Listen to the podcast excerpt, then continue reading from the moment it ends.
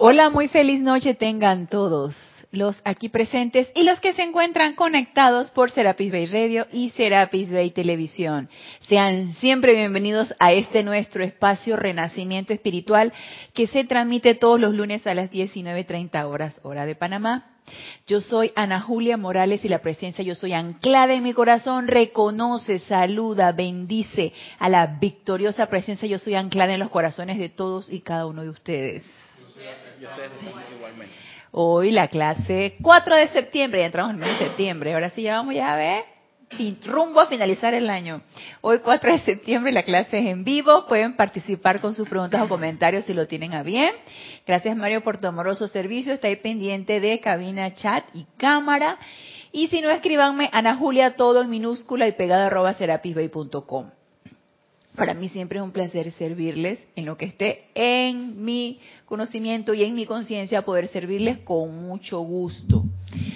Así que bueno, no hay anuncios que hacer, así que entramos de una vez en materia y quiero tratar un tema bastante interesante que se lo, creo que se los había anunciado en la clase pasada, en donde en la clase pasada que estuvimos viendo acerca de lo que era el poder de la atención, la esta manera consciente a través de la atención que uno puede subir o bajar su estado vibratorio, depende de dónde uno ponga su atención, que ese es un poder magnético, así donde uno pone su atención a sí mismo, uno como poder magnetizador atrae esa radiación y le incorpora a sus vehículos inferiores. Y recuerden que nos decía el amado Maestro Ascendido Kuzumi que no hay, o más bien, que la única diferencia entre un maestro ascendido y cualquiera de nosotros seres encarnados es el estado vibratorio, porque los maestros ascendidos no bajan su estado vibratorio, ellos no reconocen nada inferior a la perfección. Y si en todo caso bajaran su estado vibratorio por alguna dispensación especial, de manera que ellos se pudieran eh, manifestar de una manera visible, ellos lo hacen de una manera consciente, equilibrada, controlada y siempre irradiando amor. Y no permitiendo que nada de la efluvia de este plano físico pueda permearlos. Porque si no, imagínense que empezaran a aceptar cualquier apariencia de la de aquí, empezaran a aceptar toda discordia o toda, pues, pues, una vez la vibración se le vendría abajo y, y obviamente los maestros ascendidos ya pasaron por esas pruebas ya pasaron por esas iniciaciones. Por lo tanto, no hay nada que los pueda perturbar. Ellos están completamente anclados y conectados a la presencia de Dios hoy y no permiten que nada, nada pueda sugestionarlos ni bajar ese estado vibratorio. Y ese es a lo que cualquiera de nosotros necesitamos aspirar.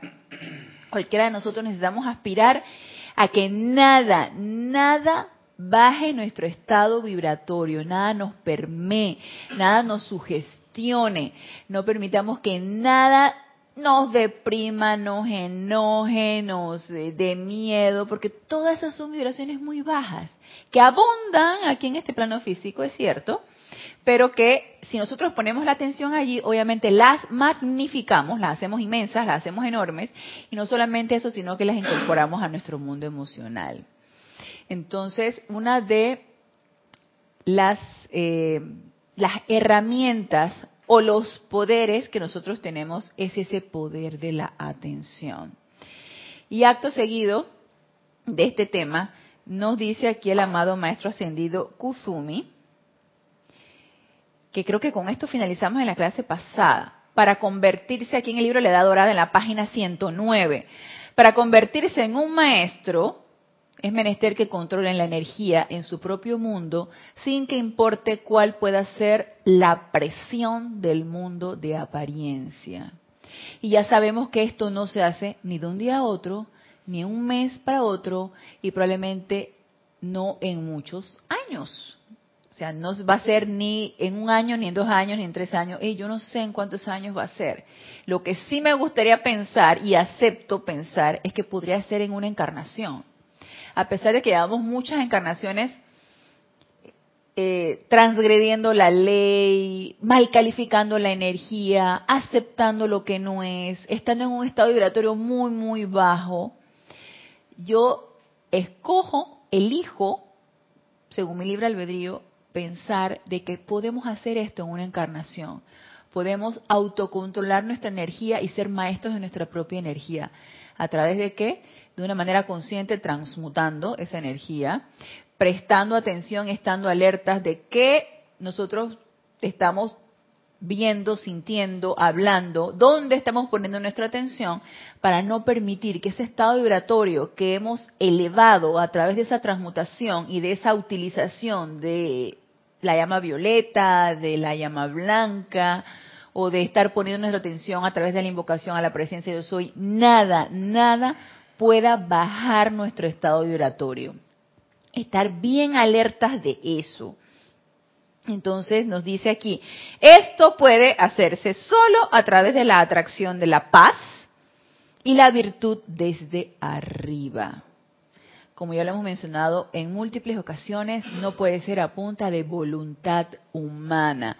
Ah, no, que yo agarro y, me pongo una grabación y empiezo a autorreprogramar mi cerebro para que pueda yo tener afirmaciones constructivas uy, eso me parece muy bien, ¿no? Está excelente. Y de hecho, les, les comento que yo hacía esa práctica. Yo hacía la práctica, y ahorita no me acuerdo el personaje que yo hacía esa práctica.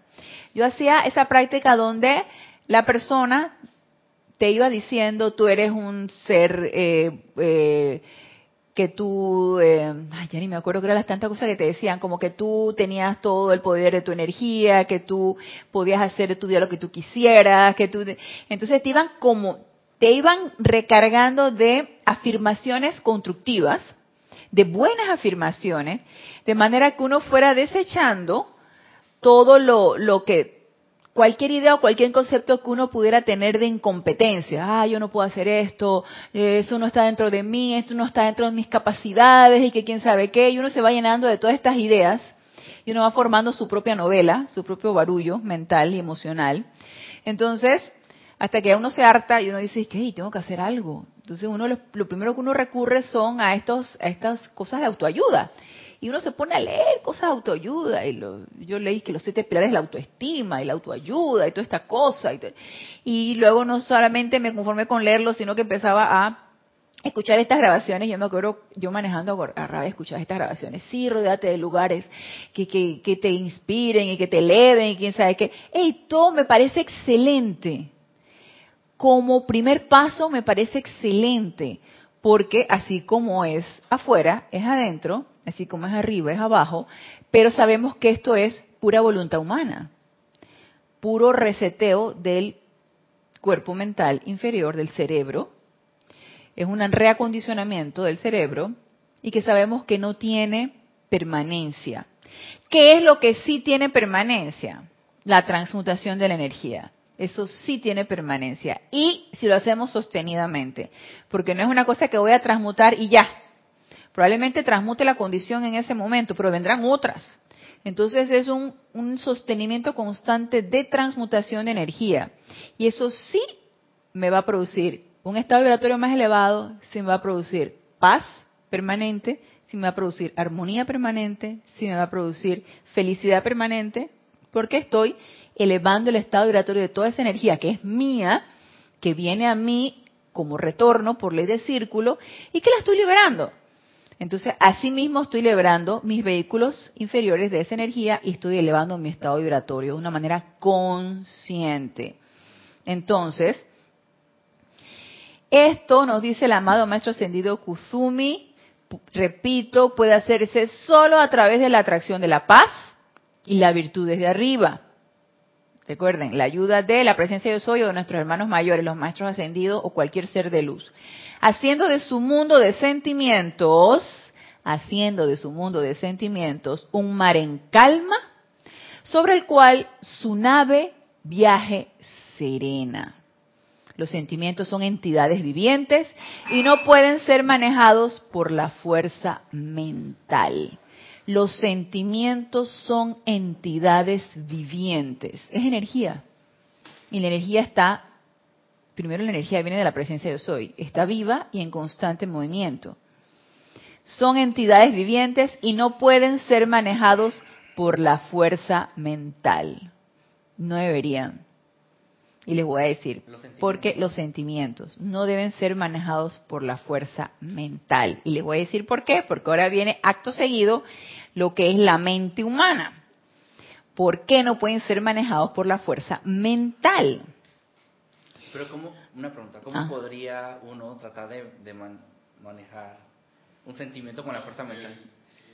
Así. Sí, ¿cómo podría uno manejar un sentimiento con la fuerza mental? Eh, lo que pasa es que primero viene, ok, eso lo voy a explicar, pero te lo voy a decir de una manera y luego lo vamos a ir explicando. Viene la captación de una situación a través de tu sentido. ¿Viste algo que te chocó? ¿Escuchaste algo que te chocó?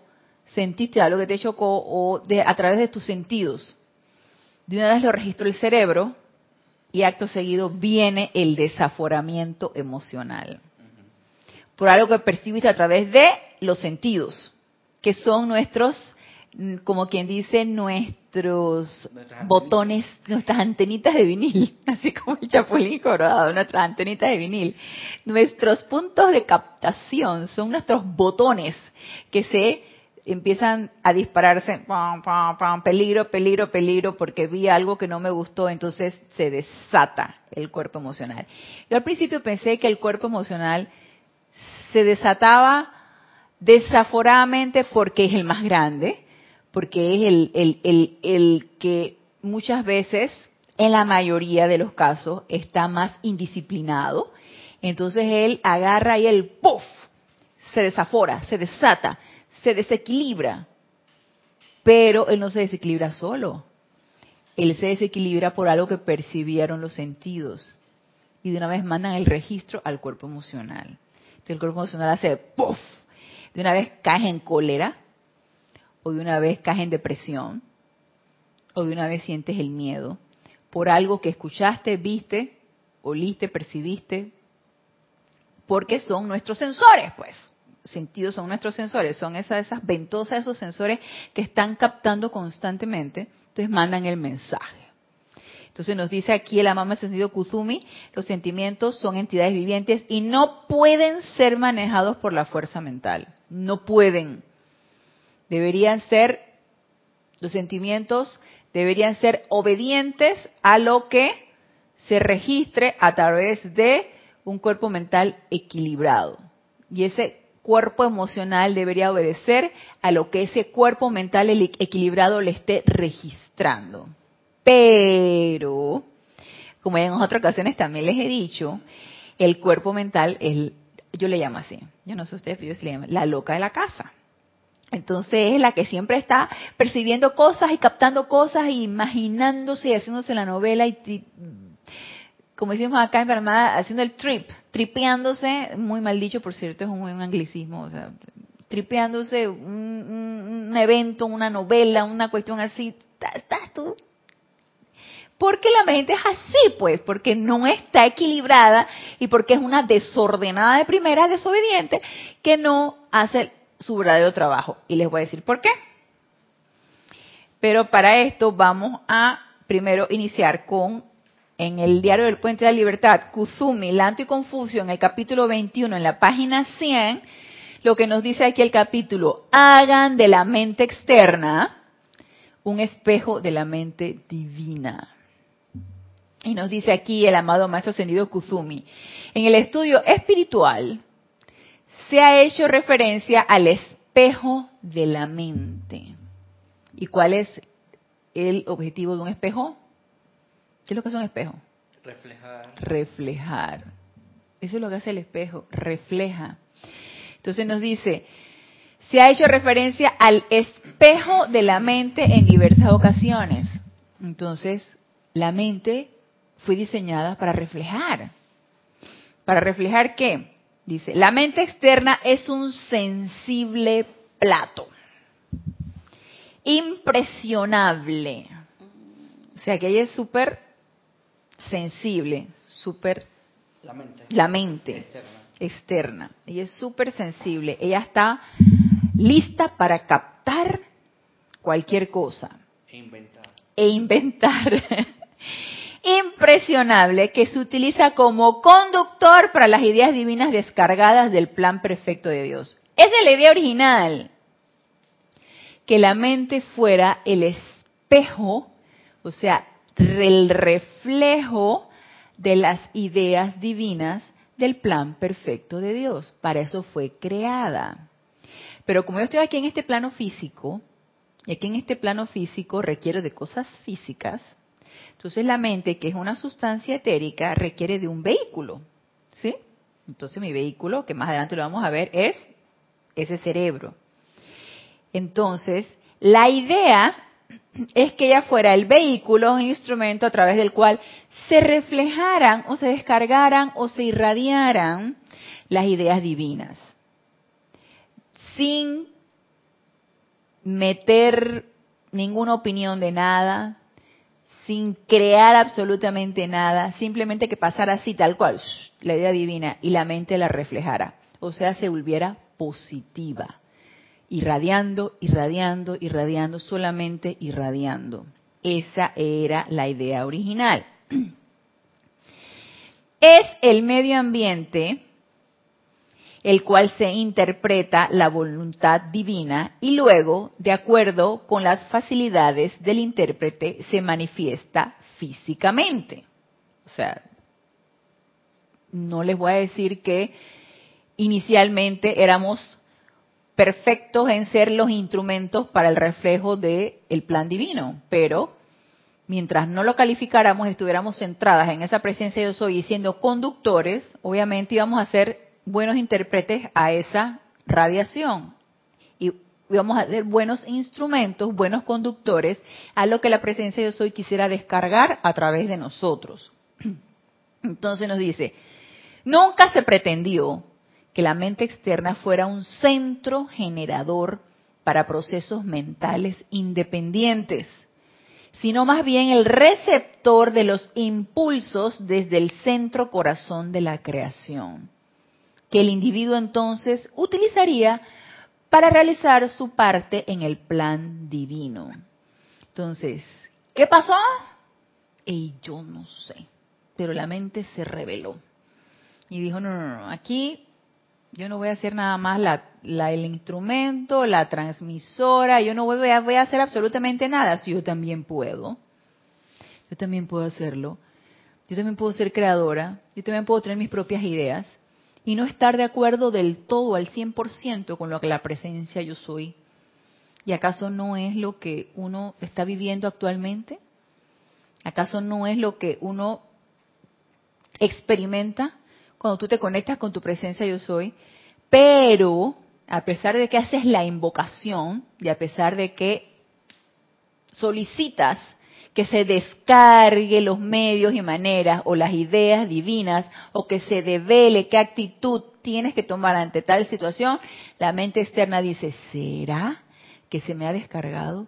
¿Será que lo que he percibido eso es? O a lo mejor lo más conveniente o lo que me parece más perfecto es tal y tal y tal y tal y tal y cual cosa.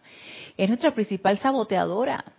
La mente externa es nuestra principal saboteadora. Nos sabotea todo. Y es la que siempre nos mete en problemas. Es la que siempre nos mete en problemas, a la que le hacemos caso, a la que obedecemos, porque los otros vehículos inferiores la obedecen, y es la que está ahí recreando o recalificando cosas que no debe hacer.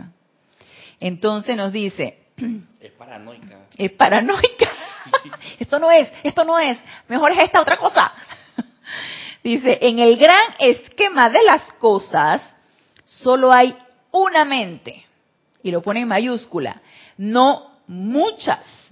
Y se suponía que esta gran mente perfecta de Dios se autoexpresara a través de las múltiples manifestaciones del uno se suponía que el ser externo, le hace la personalidad, fuera meramente un conducto en el mundo físico para tomar las ideas divinas y mediante el uso de las sustancias de los cuatro elementos moldearlas en forma. Eso era la idea original. Y yo a veces pongo a pensar, ¿y qué pasó? ¿por qué nos habrá sucedido esto? ¿Por qué no se nos habrá metido la idea loca de que nosotros sabemos más que la presencia yo soy, de que el plan que nosotros podemos plantear es mejor, es más conveniente. Y al haberse nos metido esa idea loca, y al haber nosotros puesto en acción esa idea es porque estamos metidos, es el motivo por el cual estamos metidos en estos líos. Y cada vez nos metemos más hondo y más hondo y más hondo en el hoyo, o tejemos cada vez más y más la telaraña y nos vemos más envueltos en la telaraña. Y, wow, qué problema para salir. Y esta práctica de cómo funciona nuestra mente externa, nosotros las podemos, vaya, las podemos confrontar en cada meditación. Yo la confronto a diario. Yo me confronto todo el tiempo con mi mente externa, porque ella está queriendo hacer su voluntad. Y a pesar de que yo me quiero centrar en mi presencia yo soy y aquietarla, ella se pone que no y que ahora viene esta idea y que ahora viene esta otra es un quehacer constante. Y bueno, y cada quien en sus estados de meditación y de tranquilidad y de paz sabrá que tanto tiene que lidiar con sus cuatro vehículos inferiores. Para mí, la mente externa es súper voluntariosa, gobernadora, eh, desequilibrada, por eso digo la loca de la casa. Entonces, paso acá al libro Le da dorada. Nos dice aquí en la página 109, ¿de dónde viene la mente humana? ¿Son la mente humana y el cerebro humano sinónimos? Mente humana, cerebro humano. Uno por lo general, uno siempre, uno nunca dice, dice que estoy percibiendo con el cerebro. Uno no dice eso. Tú dices que yo pienso, o en mi mente yo tengo una idea, tú no dices que en cada una de mis neuronas o en mi cerebro físico se está creando. Por lo general, nosotros aquí en el plano físico las hemos unido. El cerebro con la mente. Entonces, lo vemos unido en una sola cosa. Sin embargo, no es lo mismo. Nos dice, primero, los canales o rayos que proceden del cerebro representan los sentidos, que es lo que estábamos conversando acerca de lo que Aquí en este plano físico son nuestros sensores, lo que perciben todo. Vista, oído, olfato, tacto, eh, gusto. Entonces, a ver, intuición, lo ponen aquí. Y a los rayos divinos que Dios escogió verter a través de estos sentidos, más y más del plan divino. O sea que los sentidos, vista, olfato, tacto, gusto, intuición, todos estos sentidos eran instrumentos de la presencia yo soy. O sea que lo que yo iba a reflejar a través de mi vista era solamente belleza. Lo que yo iba a reflejar a través de lo que yo escuchaba era lo que la presencia yo soy me hablaba y decía a través de mí. Lo que yo iba a manifestar a través del olfato eran los más bellos aromas lo que yo iba a eh, reflejar a través del tacto eran las, las sensaciones más bellas y asimismo era lo que yo iba a irradiar.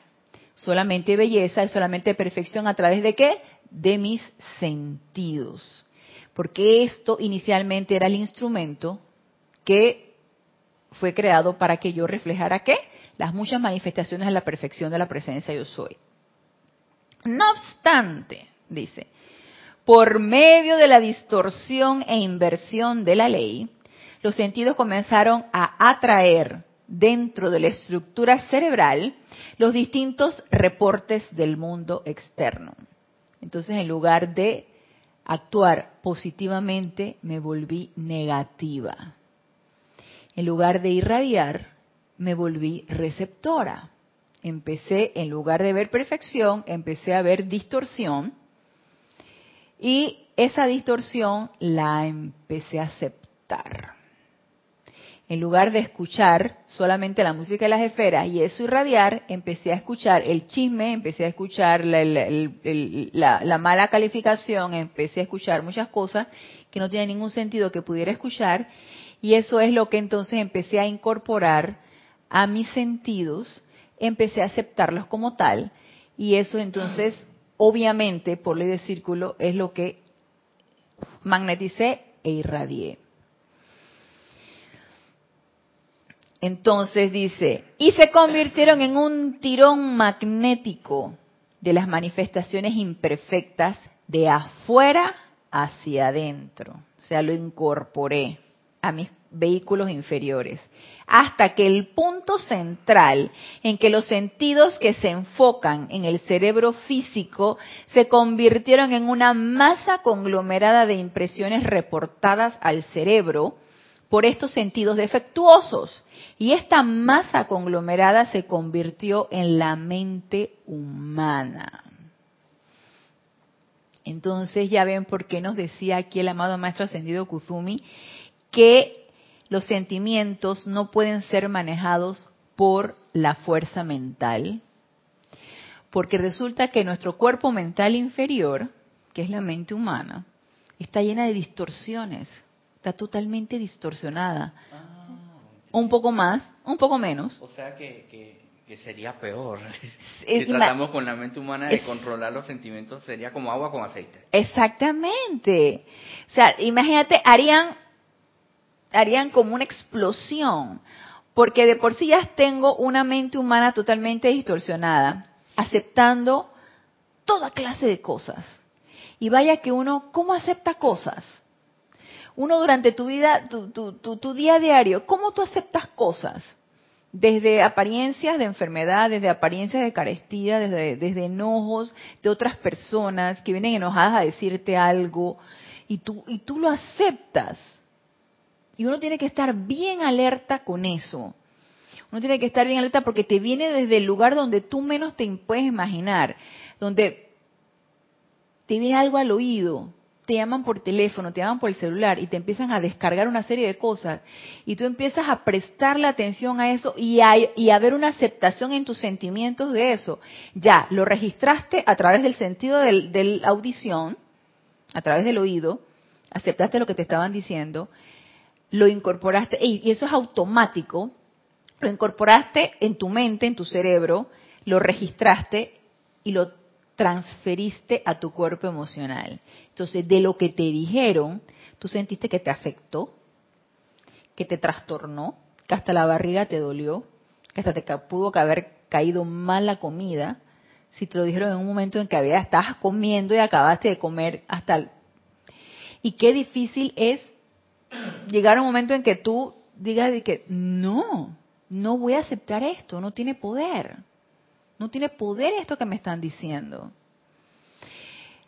Y uno puede escoger poner atención si uno está lo suficientemente alerta. Es más, tú de repente, si tú agarras el teléfono de tu casa y tú eh, eh, tienes el, el identificador de llamadas, ya tú sabes el número de teléfono si es un teléfono conocido. Ya tú sabes lo que te puede venir, tú puedes optar y que, ¿sabes qué?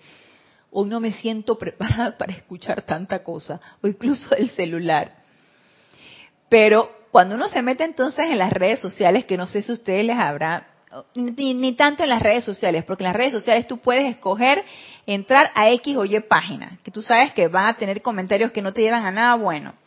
Pero cuando uno está en chat de grupos, donde hay muchas personalidades y donde hay mucho de este tipo de, descargas emocionales o de ideas y pensamientos que pueden ser muy destructivos, sobre todo cuando hablan de una persona que no está en el chat de grupo, hablan se convierte ya en chisme, se convierte en, hasta en, en difamación, este tipo de cosas. Uno tiene que estar bien alerta porque te llega a través del sentido de la vista, porque estás leyendo eso, lo aceptas y lo incorporas a tu mundo emocional. Entonces, si uno se pone a recorrer momento a momento en tu día cuánta aceptación tú tienes a todo este tipo de sentimientos a través de tus sentidos, de tus ventosas, de tus sensores, uno está susceptible a contaminarse, mira, bien contaminado. Queda uno bien contaminado con una energía destructiva, destructiva. Y luego uno sabe por qué. Estás cansado al final del día, te duele la cabeza, no quieres saber de nada, no aguantas nada, Y si lo incorporaste a tu mundo emocional y eso hizo explosión en tus cuatro vehículos inferiores, hasta en tu cuerpo físico. Luego viene la baja de las defensas, luego te, se te, dio la gripe, te, dio la diarrea, te dio la quién sabe qué, te, mermaste tu cuerpo físico aceptando todo eso. Necesitamos estar bien despiertos a qué aceptamos y dónde ponemos la atención en nuestro mundo emocional. ¿A través de qué? De cualquiera de nuestros sentidos, hasta el más aparentemente el, el del tacto, dice, no, no, eso no, no te va a producir ningún tipo de, hasta ese, uno nunca sabe. ¿En qué momento te va a venir un desagrado a través del tacto? Uno nunca sabe. Entonces hay que estar bien alerta qué uno registra y qué grado de aceptación uno tiene a través de los sensores que se nos ha provisto para solamente ser irradiadores de perfección. Entonces, nos dice, esta masa conglomerada se convirtió en la mente humana. Ya sabemos que es un conglomerado de ideas, conceptos eh, totalmente errados que hemos captado aquí este plano físico.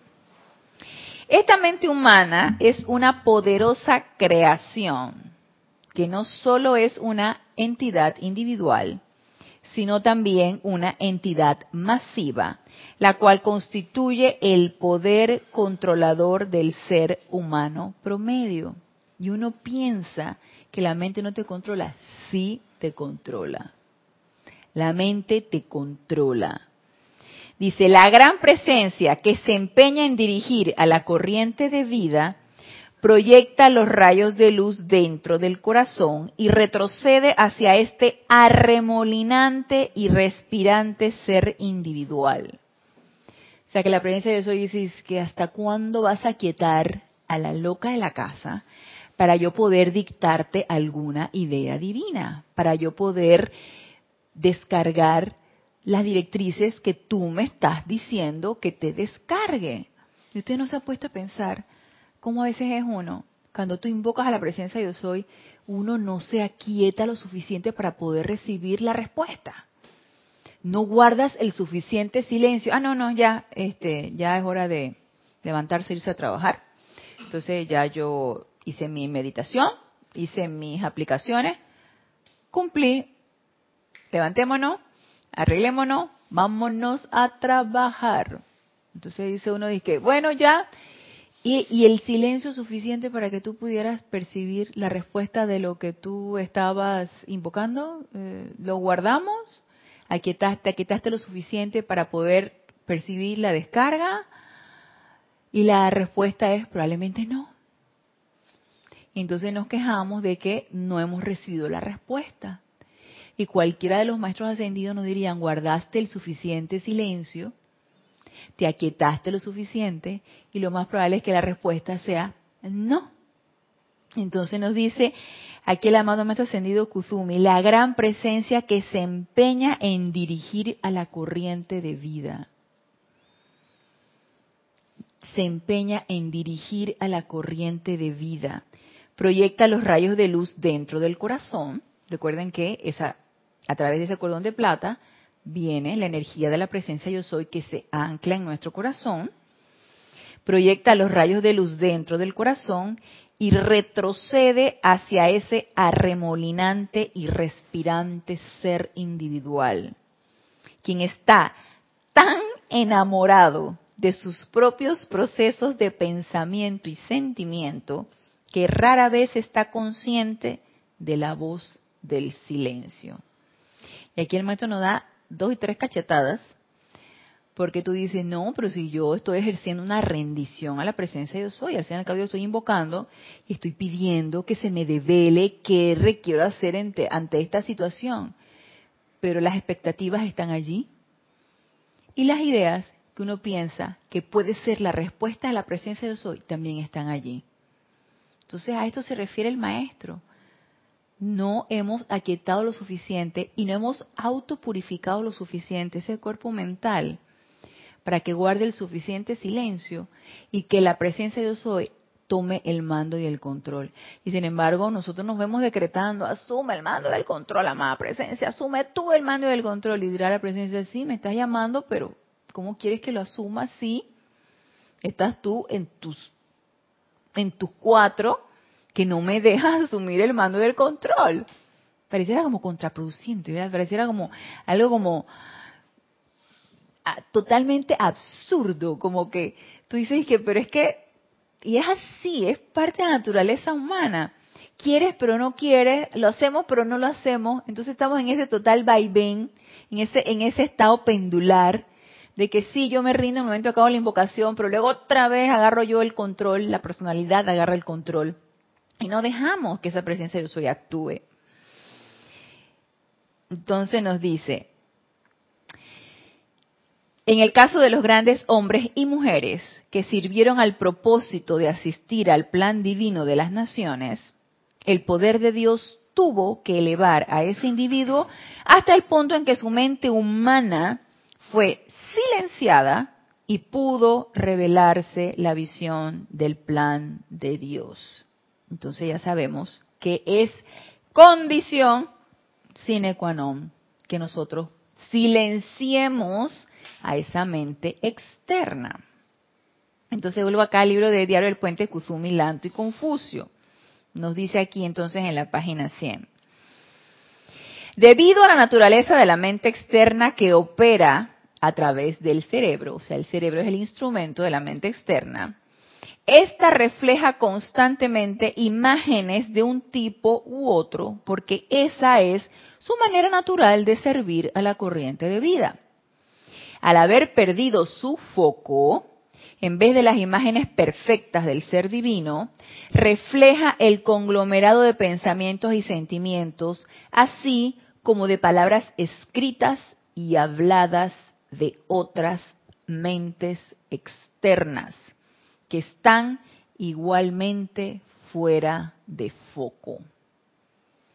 Este conglomerado de hechos y fantasías conforman la suma intelectual a la que un individuo se hace referencia en términos de una buena mente o un intelecto brillante.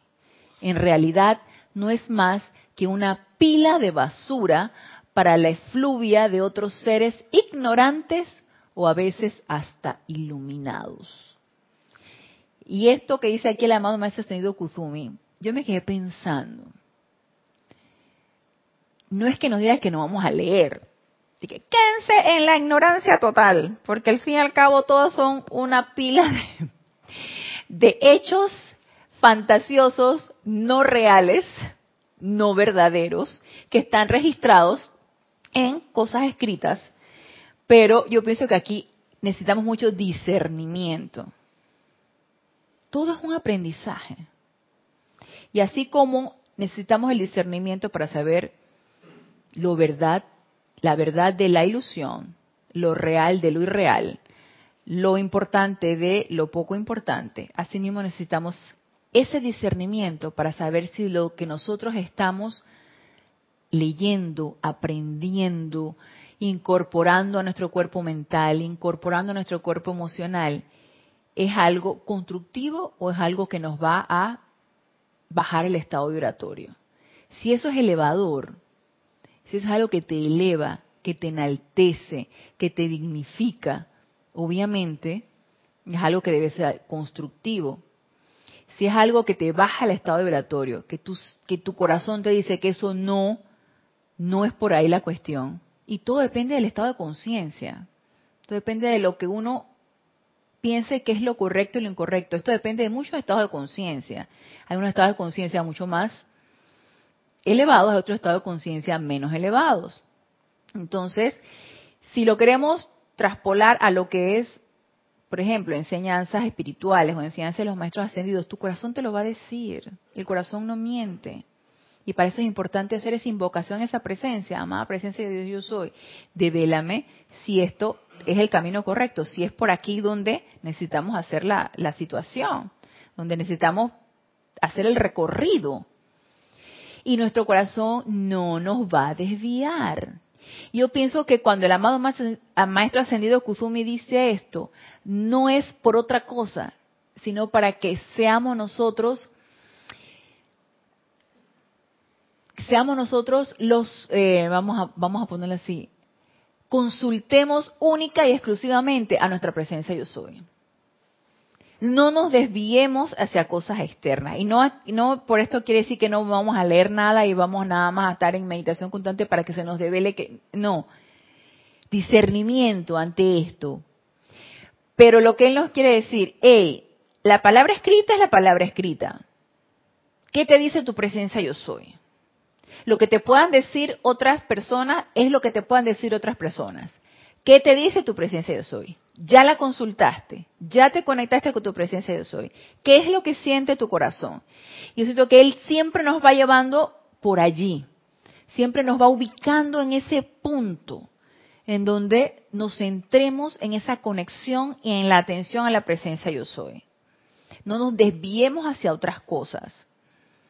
No creamos tanto y más que todo consultemos a quien verdaderamente no, no, no nos va a desviar. Pongamos nuestra atención donde verdaderamente debe estar. Y es en consultar a esa presencia yo soy. Dice, cada persona algún día tendrá que darse cuenta de que la mente externa es la sirvienta de la presencia divina. Y yo siento también cuando él nos habla aquí de intelecto brillante y de buena mente y del que sabe más, hey, no te deja apabullar por el que dice que sabe más, o el que ha leído mucho, o el que es muy intelectual, o el que se sabe los libros de pe a pa. Hey, no empecemos nosotros ahora a endiosar a personas que nosotros creemos muy letradas, y más que todo, céntrate, primero no nos comparemos, y segundo, céntrate en tu corazón, en qué te dice tu corazón. Ese sí no nos va a mentir. Entonces nos dice, ok, voy a repetir, cada persona algún día tendrá que darse cuenta de que la mente externa es la sirvienta de la presencia divina. Podrán tomar esa mente de la misma manera que enfocaría un lente telescópico sobre la verdad y entonces fluiría a esta conciencia externa una comprensión perfectamente clara de lo que es y de lo que habrá de ser los observadores de cristal originales estaban plenamente conscientes de esto. Y la bola de cristal representa la mente clara en la que se revela la verdad del universo. ¿Ustedes se acuerdan cuando los, famosos magos o los brujos que consultaban la bolita de cristal? Eso es lo que hace alusión el maestro. Ver a través de la bola de cristal es ver a través de algo claro, prístino y cristalino. ¿Y eso qué es? La conexión con tu presencia yo soy. El cerebro es el instrumento que la mente utiliza. Entonces, ¿por qué el cerebro es el instrumento que la mente utiliza? Porque el cerebro es físico.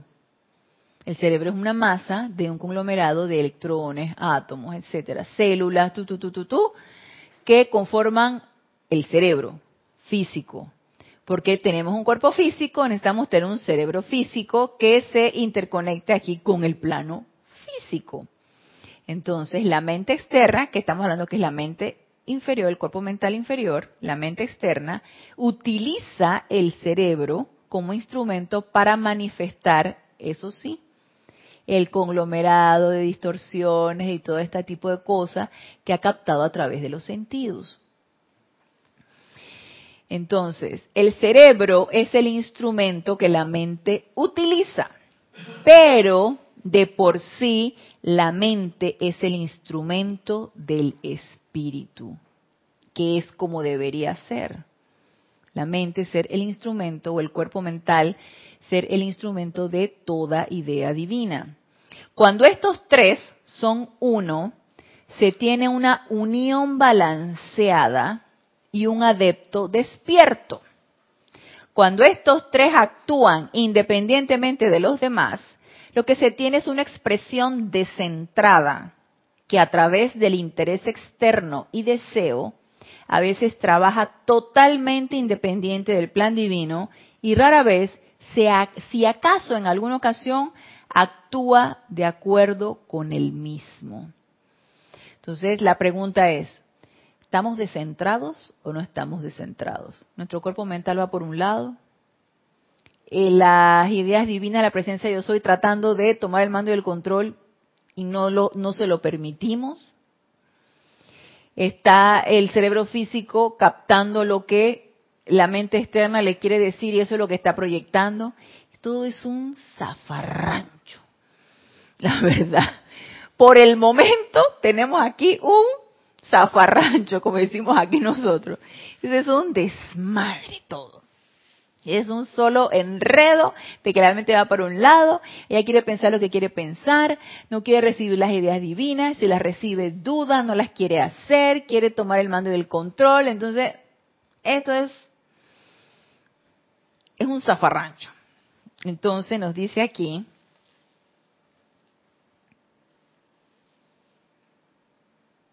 Ok, seguimos entonces mejor por el lado de acá. Dice, la sustancia de la mente Recuerden que la mente es una sustancia etérica, el cerebro físico es algo físico, células, aquí dentro de la cabecita, la mente es una sustancia etérica. La sustancia de la mente encaja en el cerebro de la misma manera que la mano cabe en un guante. O sea, cerebro y la mente va totalmente encajando dentro del cerebro, lo llena completamente. Su composición, o sea, de la mente, es etérica. El éter puro es de una sustancia cristalina. Y la mente, para hacerse plenamente alerta a las impresiones de la divinidad, debe regresar a esta calidad cristalina de sustancia. El cerebro. La mente, la mente. externa. Exactamente. Porque ok, la mente externa es un éter, y es un éter que debe ser cristalino.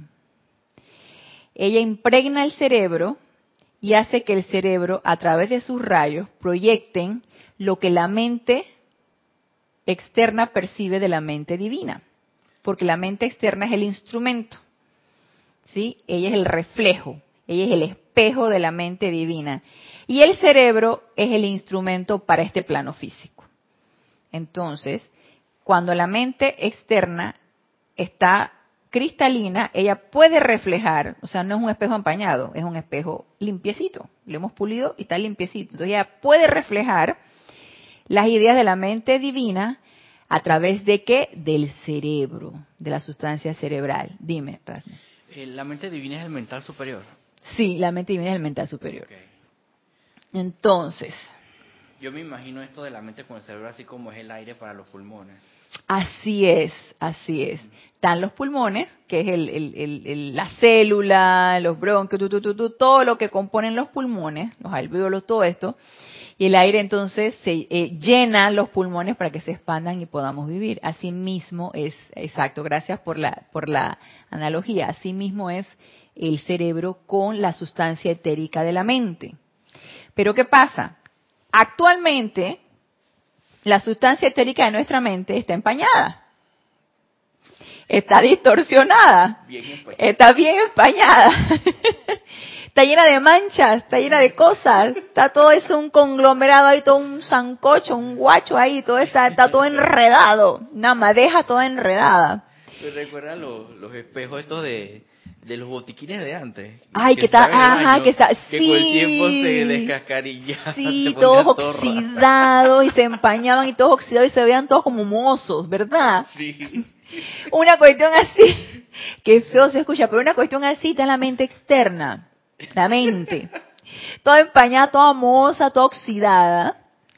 Entonces, esa mente, toda distorsionada, toda oxidada y toda fuchi, impregna el cerebro físico. Entonces, la sustancia cristalina, como debería ser, no puede reflejar. Un, espejo empañado no refleja. Exacto, refleja formas deformes. Pues, deformes, será. No, específicas, eh, no claras. Como, pues. no claras, como sombra. Fíjate la parte, sí, fíjate, la parte de un espejo que está oxidado, si de repente le pega la luz ahí, puede reflejar una, una sombra, pedazos de sombra, pedazos de manchas. Sí, exacto.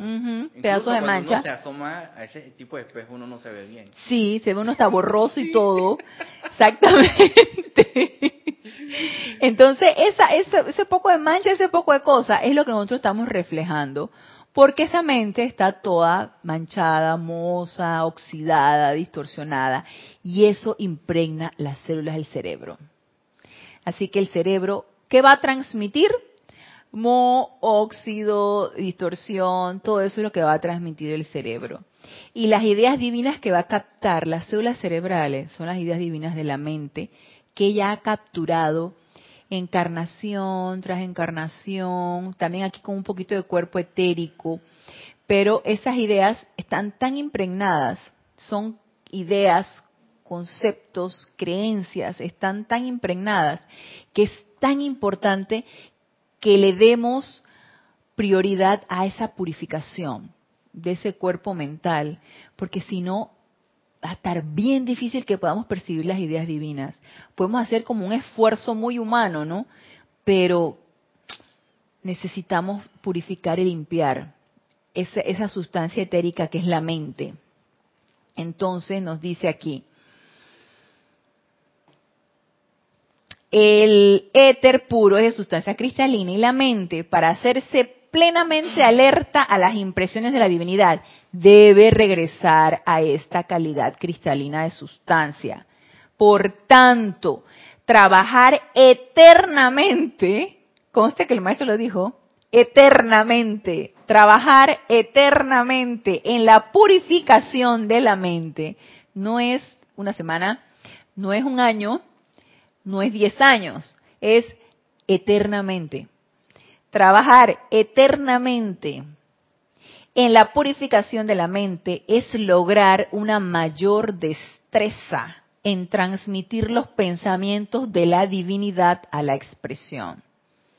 Esta sustancia etérica clara, como el cristal, a la cual denominamos la mente externa, debe estar constantemente en paz, sin ningún pensamiento de expresión autogenerada. Y tenemos que estar bien alertas. ¿Qué, estamos generando? La mente está generando constantemente, porque ella es autónoma, ella se cree autónoma, ella se cree autónoma, se cree dueña de sí misma y que puede generar cosas por su cuenta. Mentira, es una ladrona de la energía de la presencia de yo soy, que genera ideas a través de la energía de la presencia de yo soy. es bien delincuente, la mente. Entonces ella y las pone a su manera. Y la pone a su manera, exactamente, a su conveniencia, ¿no? Entonces, la mente es importante que no tenga expresión autogenerada.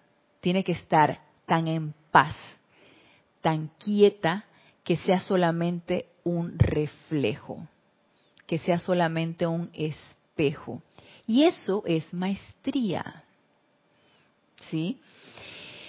Entonces dice, sin ningún pensamiento de expresión autogenerada, pero como el mar reflejando el sol. Debe estar constantemente abierta al plan divino del universo. Y luego, viendo y conociendo dicho plan, el individuo debería adelantarse a expresarlo.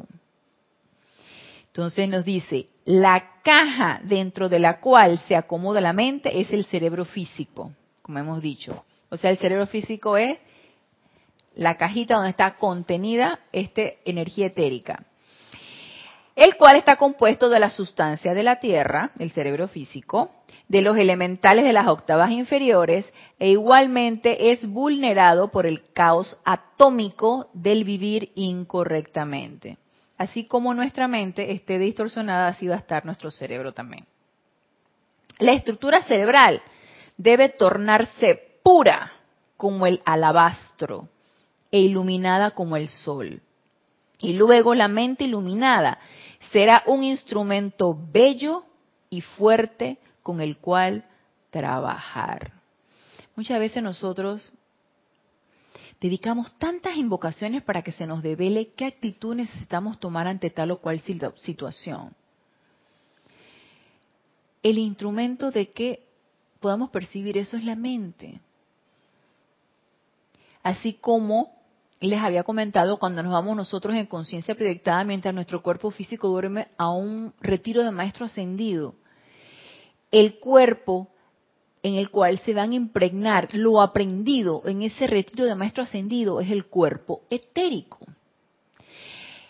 Mientras más purificado esté el cuerpo etérico, más vamos nosotros a poder percibir lo aprendido y poderlo traer aquí este plano físico.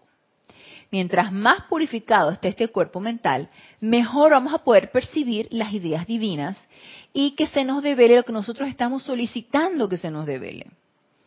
Pero ¿quién es el responsable de que pueda percibir eso? Nosotros. Porque la autopurificación es cuenta propia. Es un ejercicio de nosotros. Nadie lo va a hacer por nosotros. Entonces, mire, las sustancias introducidas al cuerpo como comida son rápidamente sentidas por los átomos del cerebro. Y tan pronto llegan al plexo solar, su efecto se deja sentir sobre la estructura cerebral.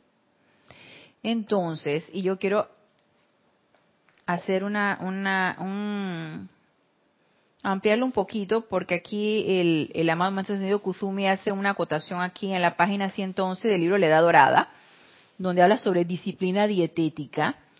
Nos dice, las sustancias introducidas al cuerpo como comida son más rápidamente sentidas por los átomos físicos del cerebro.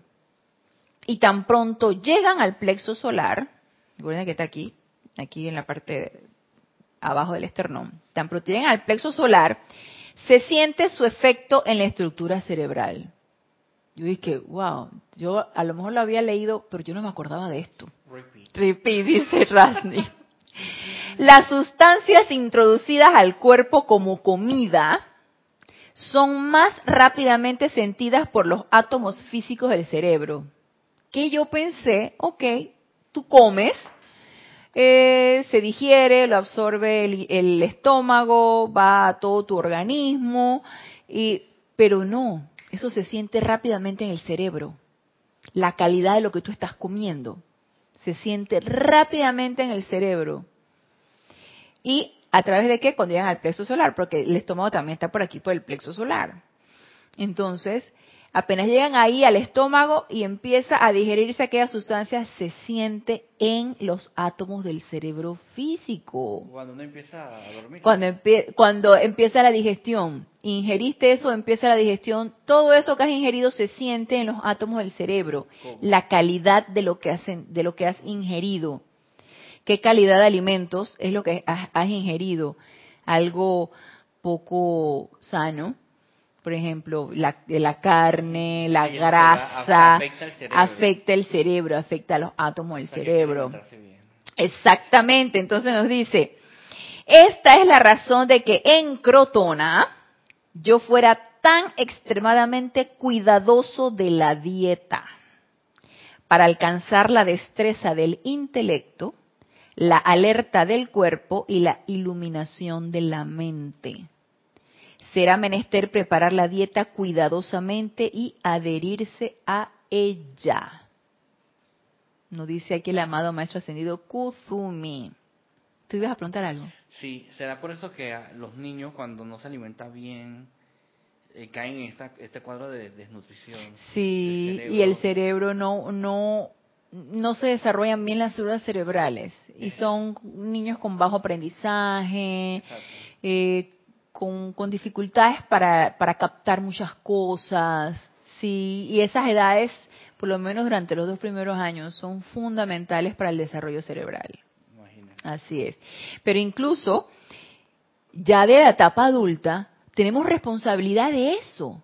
Tenemos responsabilidad de que tanto nuestro cerebro esté esté alerta para poder captar las ideas, para poder estar despiertos, para poder estar útiles mentalmente. Sí, a mí en lo personal, cuando yo no me alimento bien en un día, ando fuera de combate. ¿Verdad? Sí. Lo reciente de una vez tu, sí. lo reciente de tu cuerpo y el cerebro. No, no pienso bien, no, no, o sea, no asimilo bien las cosas, eh, me pongo como lento, o sea, es una cosa Sí, y ya mira, bueno, tiene, tenemos la explicación desde el punto de vista espiritual de los maestros. Y aquí también vale decir que el maestro, aunque no lo está mencionando directamente, ya lo que el amado maestro ascendido Saint Germain nos ha mencionado sobre las siete sustancias, que al nosotros ingerirlas, pues ellas van creando una bruma a nivel cerebral, de manera que la penetración de los rayos de la presencia de yo soy y de la, de la descarga de las ideas divinas o la descarga de la radiación de lo que nosotros eh, querramos percibir, se va a hacer muy difícil. Se va a hacer muy difícil. Entonces, ojo, porque no es moda, no es este, ay, ahora este, estás en la onda, eh, no sé, crudivegana, vegana, este, onda fit o naturista o todo ese tipo de cosas que tú dices que estás de moda, estás en la moda. No, señor, no es moda y no es por un ratito. Lo ideal sería que lo adquiriéramos como un hábito que forme parte de nuestra vida, porque estamos cuidando nuestro templo, nuestro templo es nuestro cuerpo. Entonces, no solamente es la meditación y no solamente es este, las aplicaciones diarias, eh, también es cuidar nuestro vehículo físico en cuanto a lo que nosotros podamos ingerir, porque eso va a repercutir sobre nuestro cerebro físico y esa percepción de esa radiación de la presencia yo soy. Entonces nos dice aquí, el hombre es un instrumento muy complejo y hay tantas ruedas dentadas tan finas en el perfecto trabajo de los mecanismos que es siempre una fuente de asombro para mí. Ver estudiantes avanzar tan rápido como lo hacen en tal estado de desajuste. o sea, o sea, yo pienso que es una dispensación, yo creo que los maestros, yo pienso que debe ser una dispensación por, es una misericordia de la, de la ley cósmica, que a pesar de que estamos vuelto leña, o sea, estamos, tú sabes, avanzando, lidiando con tu propio karma, ayudando al karma masivo, y aún así estamos vuelto leña. O sea, yo siento que hay una gran misericordia de la ley y una gran dispensación para todos aquellos que todavía no hemos todavía lidiado con nuestro propio karma, pero estamos, tú sabes, ahí sosteniendo y, tenaces y, tratando. Y, una gran oportunidad. Y una gran oportunidad. Y aprovechando esas grandes oportunidades. Y entusiasmados de poder aprovechar la oportunidad de hacer algo. Tú dices que, hey, tengo la oportunidad de hacer algo, vamos a hacer algo, vamos a hacer algo constructivo, ¿no? Entonces nos dice, pero yo creo que ya se nos acaba ahorita. No, ya se nos acabó la hora. Ok. Eh, vamos a terminar aquí, pero vamos a seguir con lo que con lo que es lo de la mente humana, la mente divina, para terminar finalmente el, el capítulo este de la mente divina y la mente humana para la próxima clase. Entonces, eh, pensemos un poquito en esto. Pensemos en trabajar este este cuerpo mental para que realmente nos sea de utilidad, para que nos sea útil, para que nos, para que juntos colaboremos en servir y en servir esa presencia yo soy y en servir como debe ser, en servir adecuadamente, en servir útil y eficazmente y no dejemos de perseverar en esa autopurificación. Recuerdo que decía el amado Maestro Kuzumi, eternamente autopurificándonos. Así que los dejo con esto, pero los espero el próximo lunes a las 19.30 horas, hora de Panamá, en este nuestro espacio Renacimiento Espiritual. Les doy infinitas gracias por darme la oportunidad de servirles. Y los espero el próximo lunes y hasta el próximo lunes, mil bendiciones.